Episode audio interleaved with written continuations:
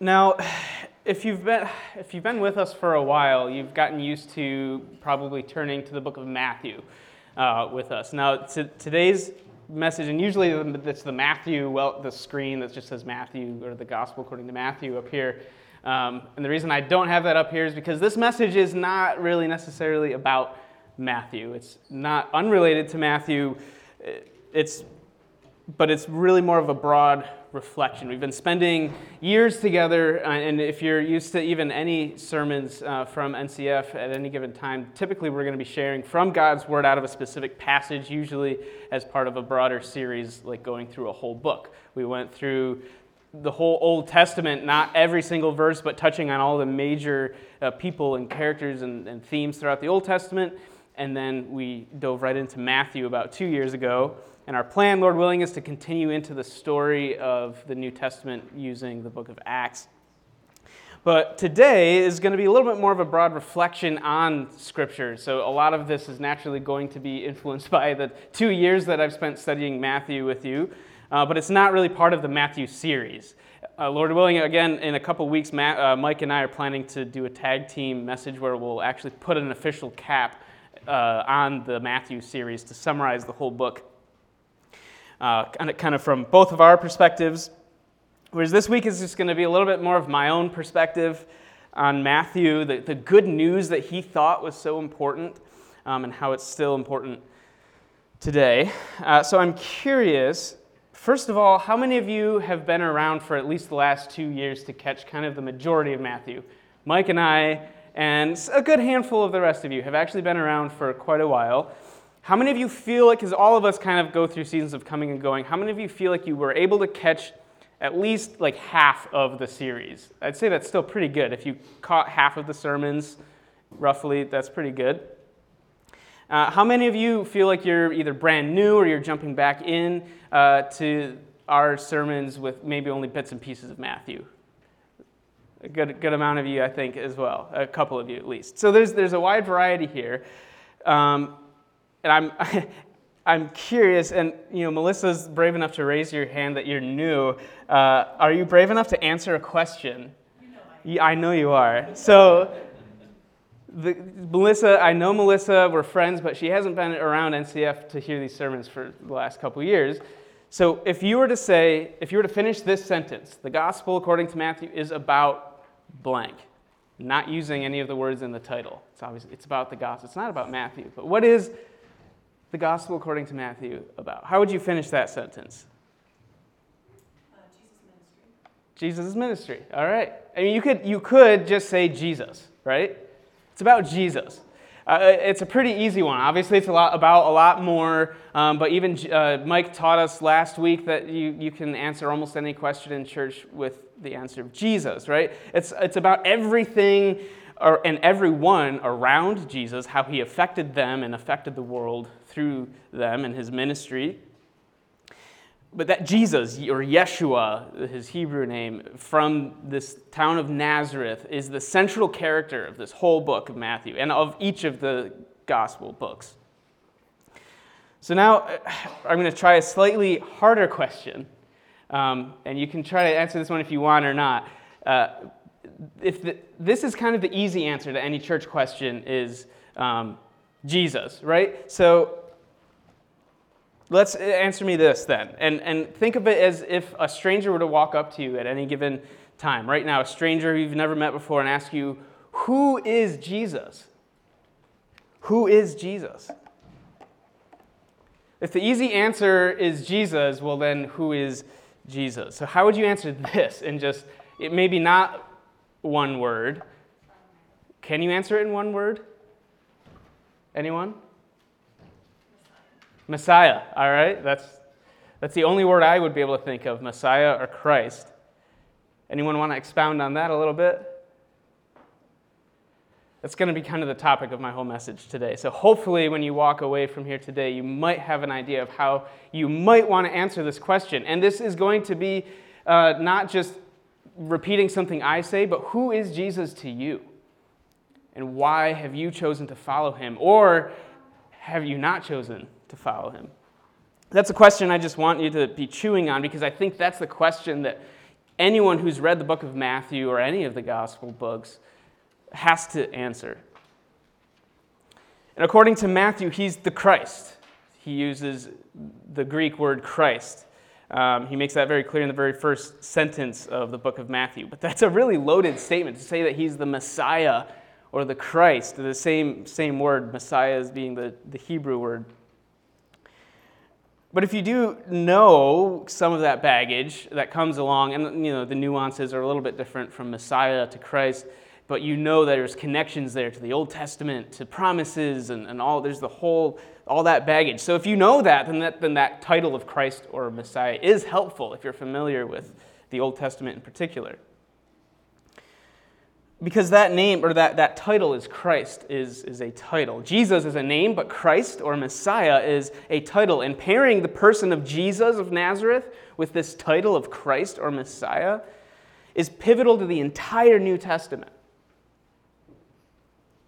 It connects Jesus to those ancient covenants and traditions and even to the very creation of the world, while also positioning him as the head of a new covenant and the king of a new world and the foundational cornerstone of a new kingdom. He's the firstborn fruit of a new humanity, a, sow, a seed that's been sown by God Himself, a new Adam, a new human. There's a lot there that Matthew's tapping into that tradition and, and the literature and the prophecies of thousands of years old. And that's what any of us do anytime we use the word Christ or Messiah in reference to Jesus. And then there's a whole rest of this book that Matthew wrote that we've been studying and unraveling for two years, in which Matthew explains his perspective on the meaning of that word and how it pertains to Jesus, who Matthew actually got to witness and spend time with in person, this person being the Christ. So Matthew wrote a whole book about it. I can write sermon after sermon about it. How else, though, besides using that shortcut word of Christ or Messiah, which is an excellent shortcut, but how else can we answer or explain that question of who is Jesus to someone who's never heard of a Messiah? It's a question that Jesus seemed very interested in. He asked his disciples, remember, in, in Matthew, kind of partway through his ministry, Who do people say that I am? Once you know, his reputation had spread. And, and Peter answered him. There were a couple different opinions on him, and Jesus followed up with that, with what he, I think, was truly interested even more so in was, Who do you say I am? Who do you say I am? It's possibly the, I would say it is the most important question that any person will have to answer at any given time when confronted with the reality of who Jesus is. It's a question that I've answered and I've professed uh, within my own self before God in the floor of my shower, and I've professed it here in front of you. I've professed it online in any you know space that I, I can. And yet, it's somehow it's not a question that ever gets old to me. It's not a question I ever tire of asking. Even though I, I feel like I know who Jesus is it's still a question that I still wrestle with every day. It's kind of like asking who Ellie, my wife, is. So if someone were to ask me, who is Ellie? Well, of course I can tell you, well, she's my wife. I can tell you, I can list things about her. But do I truly know who she is? Not really. there are so many times I don't understand what she says or does. But I do know her, and I know that I know her enough to love her and cherish her and be committed to spending the rest of our lives together as long as God allows us to. Right? So there's, a, there's that, that level of understanding where I, I can tell you, I know my wife better than any of you, and yet there's still so much I don't understand, but I'd, I'd be happy for any of you to get to know her as well because I know it would enrich your life um, as she's enriched mine. See how, how easy that was for me to talk about my wife because I know her? I didn't even have any of that in my notes. so, but why is it so much more difficult to answer the question, who is Jesus? And granted, Jesus is a little more complicated than my wife, believe it or not. So I was curious because this is such a good question, I've been thinking about the value of questions lately because you know where the value of questions really comes up um, in recent technology is when um, prompting artificial intelligence, right? We have all these different tools that are kind of burgeoning on the, in this new technology where these AI tools are able to answer questions, and it's all about a- asking the right question in order to get a useful response, right? So I was curious if I just posed that simple question to a couple different AI tools who is Jesus? Are you curious what, what they might have answered? Yeah? Okay, good. I thought I was maybe going, this, again, this is my own personal reflection. It might seem a little unhinged. There's not a lot of actual scripture in here, but I think it's fascinating. I'm glad I heard some interest out there. So I, I didn't want to, like, the concept of AI is not the focus of this message today, um, but I do want to just address that I'm using some, some AI. I'm going to be sharing some of their responses um, I'm not an expert in AI. I'm not constantly following all of the evolving nuances of this developing technology of generative AI uh, chatbots, but it's fascinating to play around with. And at times it is even helpful in answering questions, solving problems. I've found it to be a helpful tool. And like it or not, all of us, if, if you're online at all, pretty much you're participating in the development of these tools. Because at any given time, we are putting information out there, whether it's on social media or blogs or our sermons online, uh, for Google searches and other data aggregators to, to collect all that information.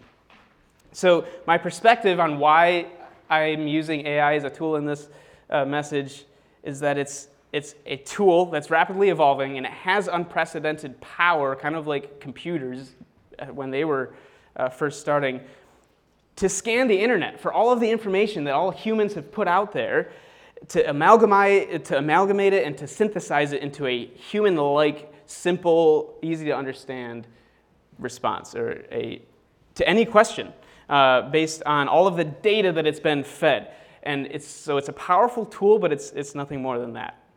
So these responses that it generates, they're technically new in that they are, uh, they're not just links to existing content written by humans but it's a concise summary of all of those sites or those links without you having to go gone to all those sources directly.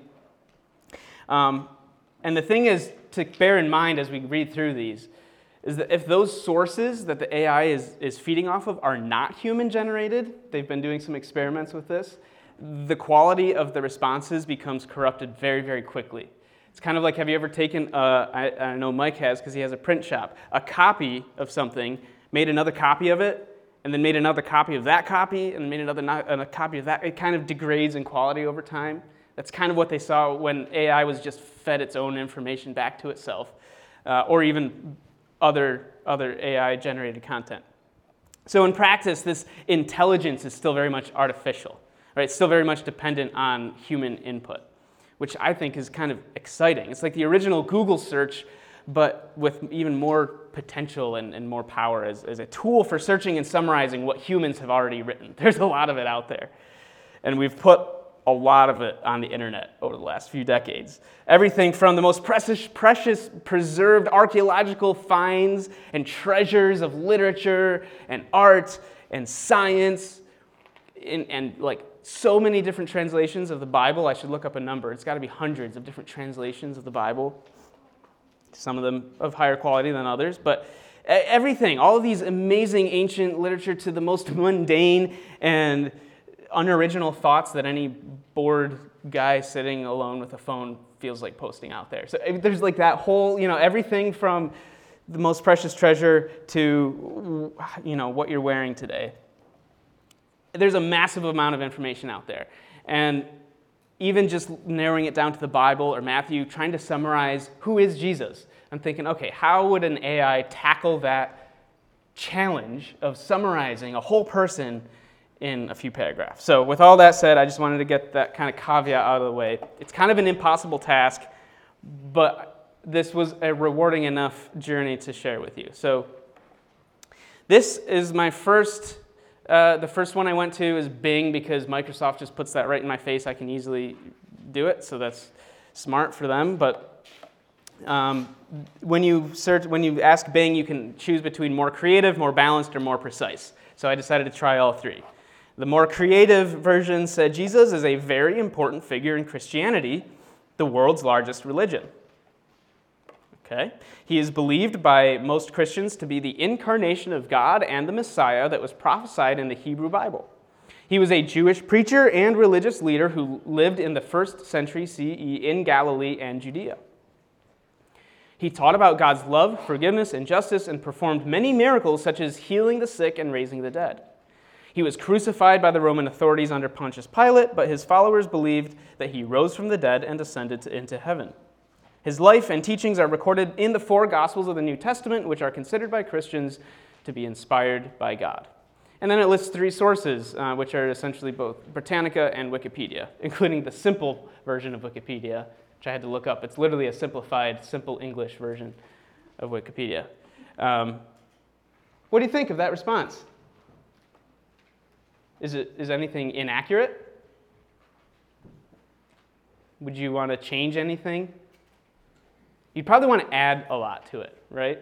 Because nothing here is really inaccurate. I would say, if any of you, if I asked you this question and this was your response, I wouldn't be upset with that. I would say, yeah, that's great. And then maybe that would lead into more dialogue, which is ex- exactly what I ended up doing with a different one. But I'll move on to the next one, which is all, again Bing in more balanced. This one was just more concise, I guess. Um, Jesus is a religious leader revered in Christianity, one of the world's major religions.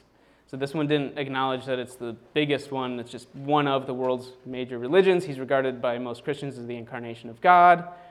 Jesus was born in Bethlehem and died in Jerusalem. All right, so that's kind of a typical biographical detail. He's also referred to as Jesus Christ, Jesus of Nazareth, several other names and titles. All right, so that one's even more generic. What I'm missing here is what, who is Jesus to you?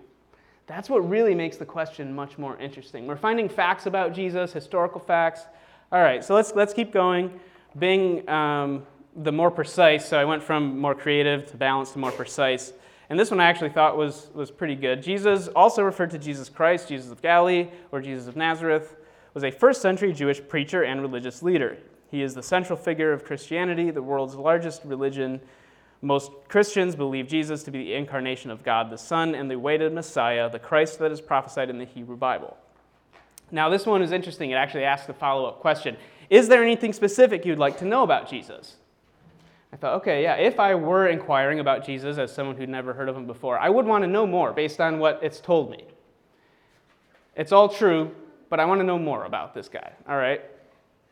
But I, I wasn't really too impressed with those answers, so I went on to a different one. ChatGPT is probably one you've, you've heard of if you've heard of anything uh, about AI, and you may not be able to see this. ChatGPT uh, came up with a long answer and again, this is, it's interesting to see how I didn't direct, I gave them all the same exact question, right? I didn't say, give me this number of words or this, it's the same question. They chose, you know, based on whatever their developers gave them to, use, to do a short reply like that last one or this long reply. And it's a challenge that anyone would face when trying to explain who Jesus is. This one, I'll, I'll just read it for you quickly. Jesus, also known as Jesus Christ or simply Christ, is a central figure in Christianity, one of the world's major religions. He is considered the Son of God and the Savior by Christians. All right, so that's kind of a new word that's introduced the Savior, okay? The life and teachings of Jesus are recorded in the New Testament of the Christian Bible. According to Christian beliefs, Jesus was born in Bethlehem, Judea, which is modern day Israel, around 4 to 6 BC, though some estimates place it a few years earlier or later. Yeah, okay. His birth is traditionally celebrated on December 25th as Christmas. He is believed to be the incarnation of God in human form, fully divine and fully human. Yep. The New Testament describes Jesus as a religious teacher and spiritual leader who preached love, forgiveness, and compassion. He performed numerous miracles, such as healing the sick, restoring sight to the blind, and raising the dead. Wow, now we're getting really interesting because it's actually explaining a little bit more about what he taught about and what he did, some specific details of his life. And now I'm getting more of an idea why, why he made such of a stir, why people followed him.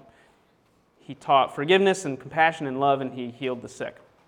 His teachings often involved parables, which were simple stories with moral or spiritual lessons. All right, so he was easy to understand, but he taught, you know, with a depth of meaning. that really connected with people. One of the central aspects of Jesus' life and mission, according to Christian doctrine, was his sacrificial death and resurrection. He was crucified by the Romans around 30 to 33 AD in Jerusalem, and his death is commemorated on Good Friday. According to Christian belief, Jesus' crucifixion served as atonement for the sins of humanity, and his resurrection on Easter Sunday demonstrated victory over death, offering the promise of eternal life to those who believe in him.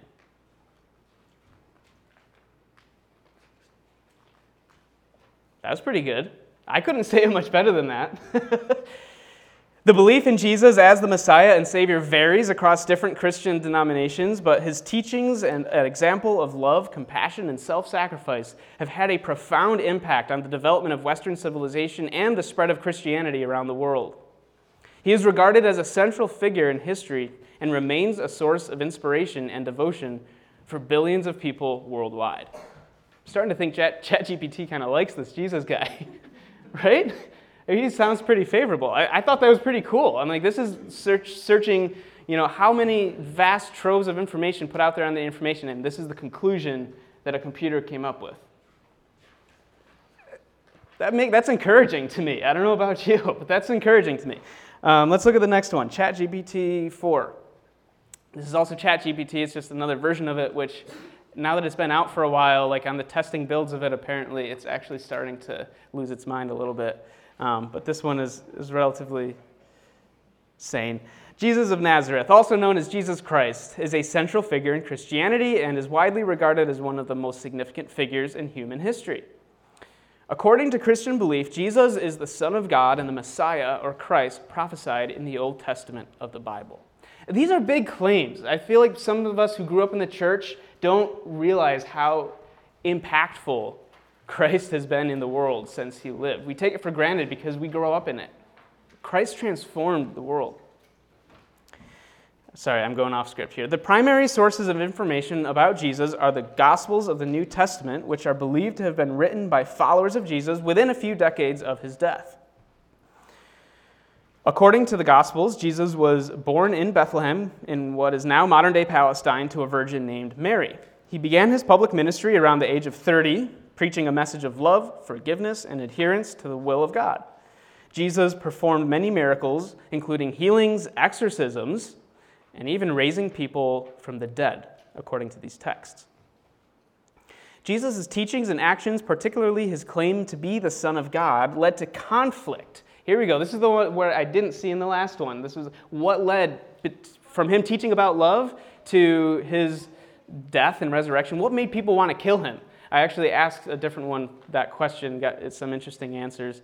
But here we get that missing piece, which I thought was interesting that conflict that he created. He was arrested, tried, and sentenced to death by crucifixion under the Roman governor Pontius Pilate. Christians believe that Jesus died for humanity's sins, was buried, and rose from the dead on the third day, an event known as the resurrection.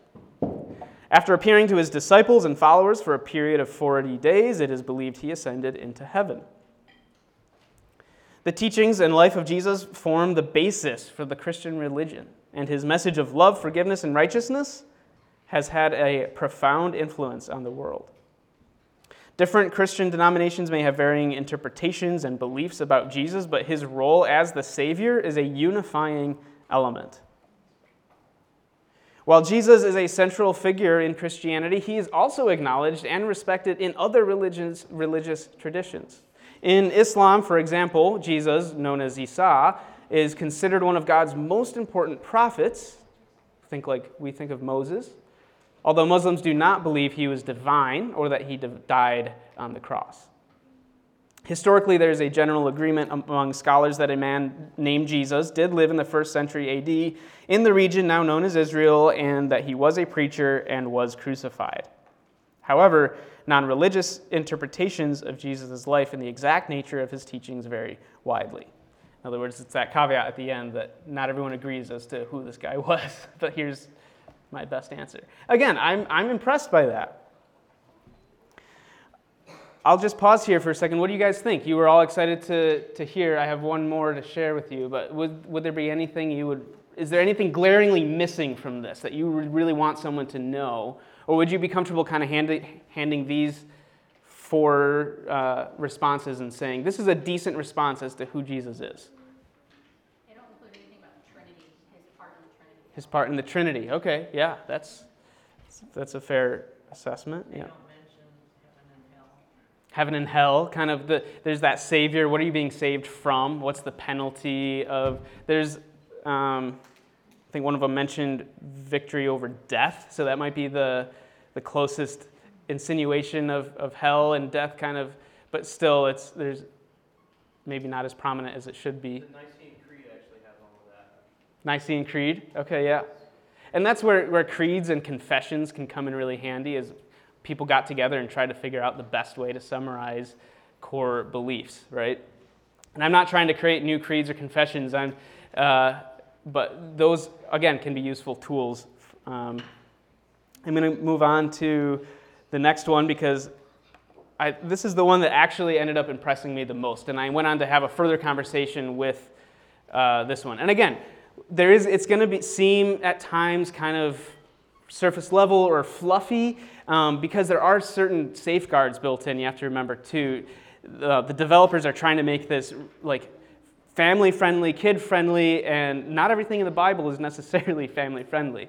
Um, and so it is going to seem watered down at times. I'm just still impressed that it's accurate. Um, so, anyway, oh, let me read on. This is from Google Bard. Uh, Jesus is the central figure of Christianity, the world's largest religion. I like that reminder again of, the, and I had to look that up. And it is true. Christianity is the world's largest religion. Um, if you put the Abrahamic religions together, so Judaism, Christianity, and Islam, um, make for the vast majority, like 75%. Um, over 50% is Christianity and Islam, and then over 50% of that is Christianity. So it is a significant majority, uh, which is interesting. Um, that may not always be the case, and it hasn't always been the case, but it's kind of cool that we're living in a time where it is. Um, He's believed by most Christians to be the incarnation of God the Son and the awaited Messiah. So, again, to me, that's like the most important thing you need to know about Jesus. He's God and he fulfills the promise of the Messiah, uh, prophesied in the Hebrew Bible. Jesus was born in Bethlehem in what is now the West Bank around 2,000 years ago. He grew up in Nazareth, a small town in Galilee. He began his public ministry at around the age of 30 and preached and taught throughout Galilee and Judea for about three years. He attracted a large following of disciples and performed many miracles, such as healing the sick, raising the dead, and casting out demons. Jesus was eventually arrested and crucified by the Roman authorities in Jerusalem. However, Christians believe that he rose from the dead three years later and ascended into heaven. They believe that he will return one day to judge the living and the dead. So now that is kind of tying back into that concept of, of heaven and hell, judgment. There's finally that piece of judgment. Okay, he is returning and he is going to hold me accountable for what I've chosen to do with the truth that he left here for me. So that's, that's important. It's, it's kind of in passing, but the, you know, returning one day to judge the living and the dead, that's, that's an important key that I appreciated here. Jesus is a significant figure in Christianity for many reasons. He's believed to be the only mediator between God and humanity and the only way to salvation. He's also seen as a role model for Christians, and his teachings are still relevant today.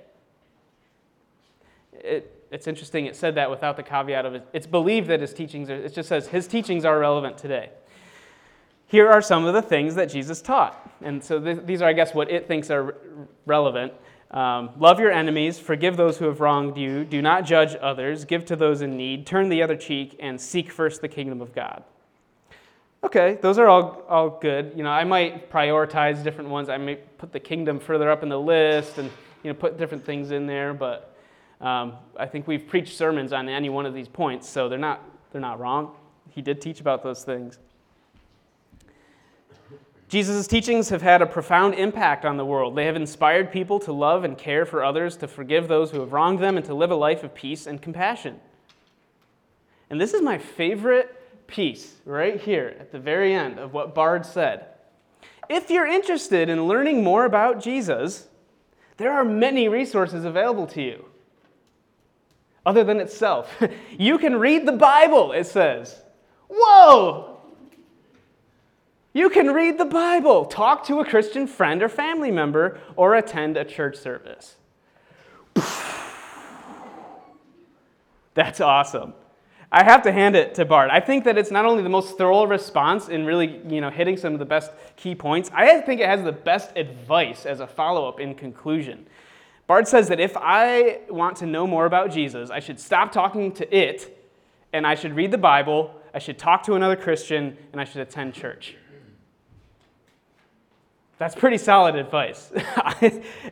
Even in that order of priority. When we're seeking truth about Jesus or anything else in life, our first source of truth, we should be going straight to that source. As Bard has reminded us, as an amalgamator of sources, it's telling us to go straight to the source. And then we should talk about that, talk about what we've read or listened to with other Christians, with other people. Whether they've been following Jesus for many years ahead of us, we can probably learn a lot from someone in that position. Or someone who's brand new to the family. We might have something to share that might help them. Or we might learn from their excitement and what God has just done in their life. We all benefit from talking to each other. And these church services where we're gathered together, these are a core connection point, but it's just one. It's a connection point that draws us together. We can meet each other here. We can form those connections. It's nice to know that there is that space for these conversations every Sunday to go back to. But it's not just for here on Sunday. This is meant as a place to kind of make those connections and grow and, and explore from there. I mean, even Bard is telling us to ask people. We are those Christian friends and family members. We are that church service that even AI is telling people to go to to learn about Jesus. We are those people. So I encourage you, first of all, if you have questions about who Jesus is, even after spending time in Matthew, to continue reading the Bible, continue studying, continue on into the book of Acts with us and read about how the disciples responded in the immediate wake of Jesus' life, death, and resurrection. And for anyone who does know Jesus, even just a little bit, be willing to and ready to talk about him and to help others find him. Matthew tapped into really an efficient way of answering the question, who is Jesus, right? And Melissa had the same answer. He's the Christ or the Messiah. Again, that's a claim that has a lot of meaning and weight, but is only really helpful if you've already downloaded all that meaning and weight uh, into your brain previously. Now, I was so impressed with Bard's answer to who is Jesus, I decided to give it another question. Um, so I, I asked it the question of who is Christ. I thought I had this one. Oh, I just highlighted, yeah, um, my favorite parts of Bard's. It, um, response. But so here's the, here's the response from what, what is Christ? What does that word mean? Christ and Messiah, says, are two words that are often used interchangeably but have had slightly different meanings. Christ is a title that means the anointed one, derived from Christos, which is a translation of Mashiach. The Messiah is a Jewish term for a savior or deliverer who is promised to come and restore Israel to its former glory. In Christianity, Jesus Christ is believed to be the Messiah. Christians believe that Jesus was anointed by God, chosen by God to save humanity from sin. They also believe that Jesus fulfilled many of the messianic prophecies in the Hebrew Bible. I would say he fulfilled all of them, or will. And the word Christ is used more frequently in Christian context, while the word Messiah is more frequently used in Jewish context. However, both words are used in reference to Jesus Christ. Here are some examples of how the word Christ and Messiah are used in the Bible. In the New Testament, Jesus is referred to Christ many times. For example, in the book of Matthew, Jesus is called the Christ. In the Old Testament, the word Messiah is used to refer to a future Savior. For example, in the book of Isaiah, the Messiah is described as a righteous branch who will come up from the stump of Jesse. Yeah, those are some key uh, passages, and we often go to Isaiah for messianic uh, prophecies. The words Christ and Messiah are both important terms in Christianity and Judaism. They refer to Jesus Christ, who Christians believe is the Savior of the world. All right. Again, I, am pretty happy with that explanation of the word Christ, um, even if it's just at a practical level. But again, what does it mean for me? And what does it mean to you that Jesus is the Christ? And what does any of this matter if he isn't who he said he was? Now, it's saying that Christians believe that he raised from the dead, right? So, should I believe that? That question of whether he really came back to life is pretty crucial to Christianity, right? So, I was curious how it would answer that question. It really a, a uh, controversial question, right? Is it going to give me a yes or no answer? And it said this The question of whether Jesus really came back to life is one that has been debated for centuries. There is no scientific evidence to prove or disprove the resurrection, so the answer ultimately comes down to faith. Those who believe in the resurrection point to the empty tomb, the appearances of Jesus to his disciples, and the transformation of the early church as evidence that Jesus did indeed rise from the dead. They argue that the resurrection is the only explanation that can account for these events. Those who do not believe argue that the empty tomb could have been explained by other means, such as disciples stealing the body. They also point out that the appearances of Jesus could have been hallucinations or wishful thinking. Ultimately, the question of whether Jesus really came back to life is a matter of faith. There is no scientific evidence to prove or disprove it, so each individual must decide for themselves what they believe. I'm going to pause there because then it gave me some helpful lists of arguments for and against. But it's essentially uh, the way I would summarize it is saying, really, there's no such thing as undeniable proof because anyone has the complete ability to deny anything. I can deny that the earth is round, I can deny that the sky is blue. So anything is deniable, and that's essentially what it's saying. Not everyone believes it, some people deny it because you can say that, well, they were all hallucinating. Okay, sure. So here it gives me some arguments for being the empty tomb, the appearance of Jesus, and the transformation of the early church. Um, all pretty legit. That last one to me is, is one of the most compelling. The actual, the, the fruit of the transformative nature of Jesus' ministry. Um, the arguments against is basically um, the same argument that we looked at in Matthew, where the, the disciples could have stolen the body or the Romans could have moved it. That really doesn't have many legs to stand on. The appearances of Jesus, again, they can be denied. The transformation of the early church could be explained by other factors. Essentially, all it says is there are people who deny these things happened, and you could somehow find some other way to choose not to believe. And ultimately, the fact that it says every individual must decide for themselves what they believe. That's really, that's really profoundly insightful for an AI. It's kind of not getting at the point that I would get to, but uh, that's kind of, kind of cool. So if I were, again, I'm trying to take kind of an unbiased look at this. If I were looking at this list, I would be more inclined to believe at this point. I don't find the evidence against very compelling. And if you really are interested in hearing me talk at more length about this, I preached about it a couple years ago at Easter, um, and it's online. I gave all my reasons why I believe the resurrection, basically. Um, and this is a decent summary of it for our time today. My next follow up question would be what are the consequences of following Jesus? If you believe who he says he is, if you believe that he truly came back to life, if you do choose to believe that, as everyone must, either choose to believe it or not, then what are the consequences of choosing to believe, to, to follow him? And this is the last AI response that I'll give you. It gave both positive and negative, which I love because it's not shying away from the fact that it's not all sunshine and rainbows when you choose to follow Jesus. All right, and again, this is kind of surface level, but I still love that it got to that. That tension is very clear of Christianity um, is, well, I'll just read it. Here are the positive consequences peace and joy. When we follow Jesus, we experience his peace and joy because we know that we are forgiven and accepted by God. Okay. At first, I'm reading this, I'm like, oh, that sounds lovely, but where's the, the rest? Purpose and meaning. Following Jesus gives our lives purpose and meaning. We know that we are living for something greater than ourselves. Okay, that is actually, a lot of people are searching for purpose in their lives and Jesus certainly gives that. Community and belonging. Following Jesus connects us with a community of believers who love and support us. Yeah, we, we talk about the importance of family and community all the time. Growth and transformation.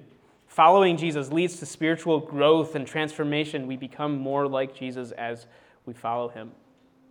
I can testify to how Jesus has transformed me over the last 10 years and transformed this church and is always constantly transforming us in ways we never could have even imagined. Oh, and then this last little bit at the end. Oh, yeah, I love that this is at the eternal life, immortality. You get to live forever with God. That's kind of a positive consequence. All right, yeah, I'll, I'll take that. Eternal life, that sounds good. What are the negative consequences?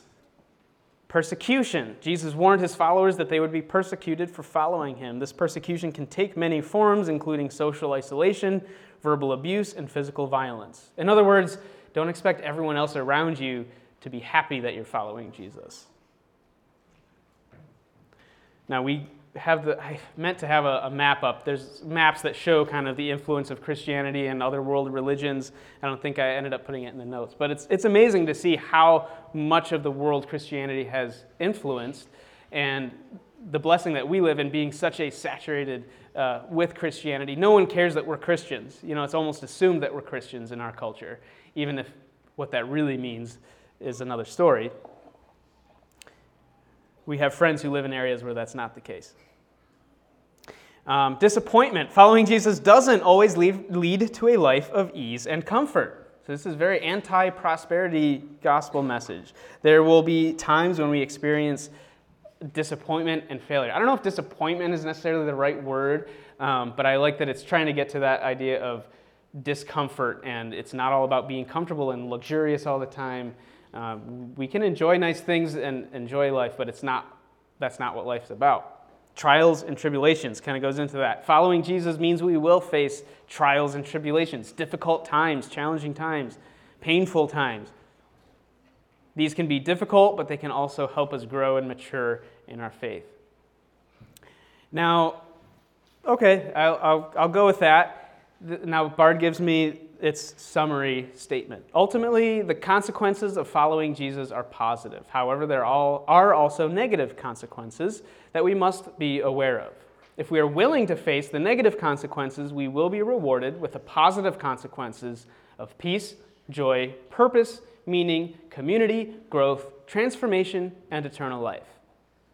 Here are some additional thoughts on the consequences of following Jesus. It's like Bard is kind of processing through this all like with me as I'm asking these questions. Following Jesus can be challenging, but it's also incredibly rewarding. Yeah. When we follow Jesus, we are not promised a life without pain or suffering, but we are promised a life with Him.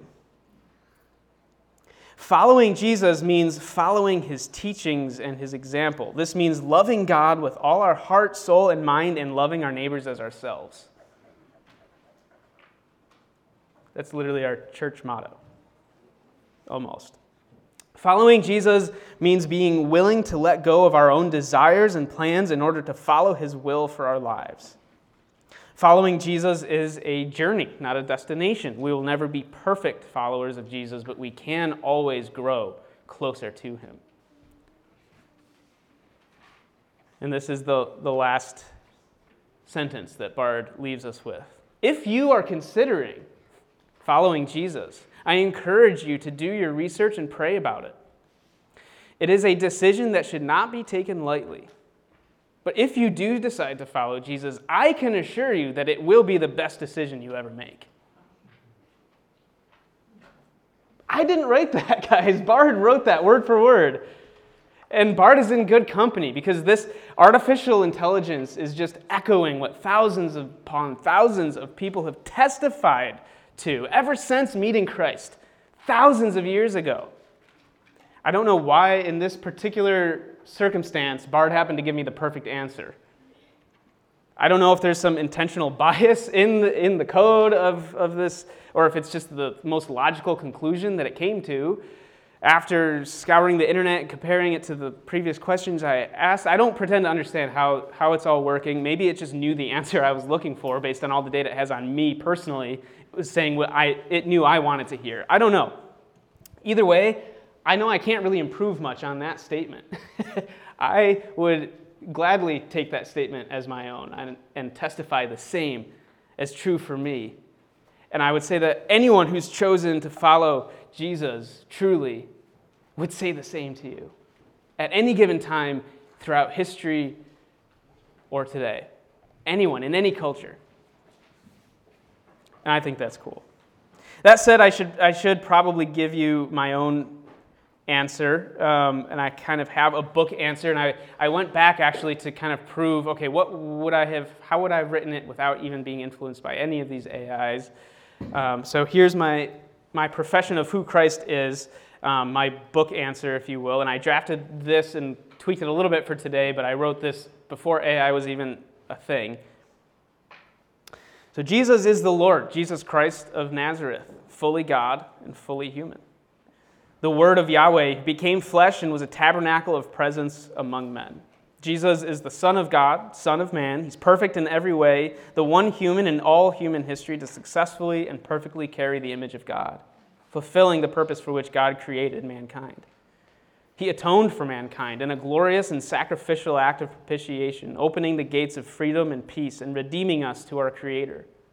He intercedes for us and rules all of creation seated at the right hand of God. All of this was foretold by ancient prophets, at times with unlikely or surprising details, all of which were fulfilled in the life, death, and resurrection of Christ. Jesus was born to a virgin and walked among us as God incarnate. He existed as completely human and completely God, one person in the triune Godhead, possessing two distinct and essential natures. Living as a sinless human, humiliating himself to walk among a corrupt people on a fallen earth. He taught and demonstrated the fruits of love and, and, taught the meaning of truth. He was tempted, tested, and tortured to the extent or beyond that which I will ever experience. Nevertheless, never wavered in his conviction or his faith in the Father. He submitted himself to death at the hands of those he came to save, and thereby grants redemptive atonement, forgiveness to the rest of humanity. I strive to live according to his teachings and as an example of how a human should live and interact with his friends, neighbors, and enemies, though I fail often. Christ is the cornerstone of our faith. Let us seek and serve and praise him always, rejoicing in the great love, mercy, and freedom that he gave us as we pass it on to all who will receive it. Oh, sorry, I had one more there.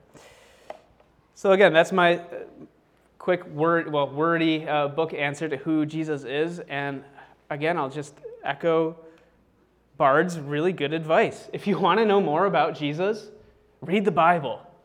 Talk to us about it. I love talking about the Bible. There's pretty much nothing I'd rather talk about at any given time. I can't talk to every single one of you for hours and hours. I mean, I do here, but you know, we need more conversation than just this. So read the Bible, talk to other people, keep coming to church services. It's all a part of learning to know who Jesus is more. I can assure you that if you follow Jesus, it will be the best decision you ever make.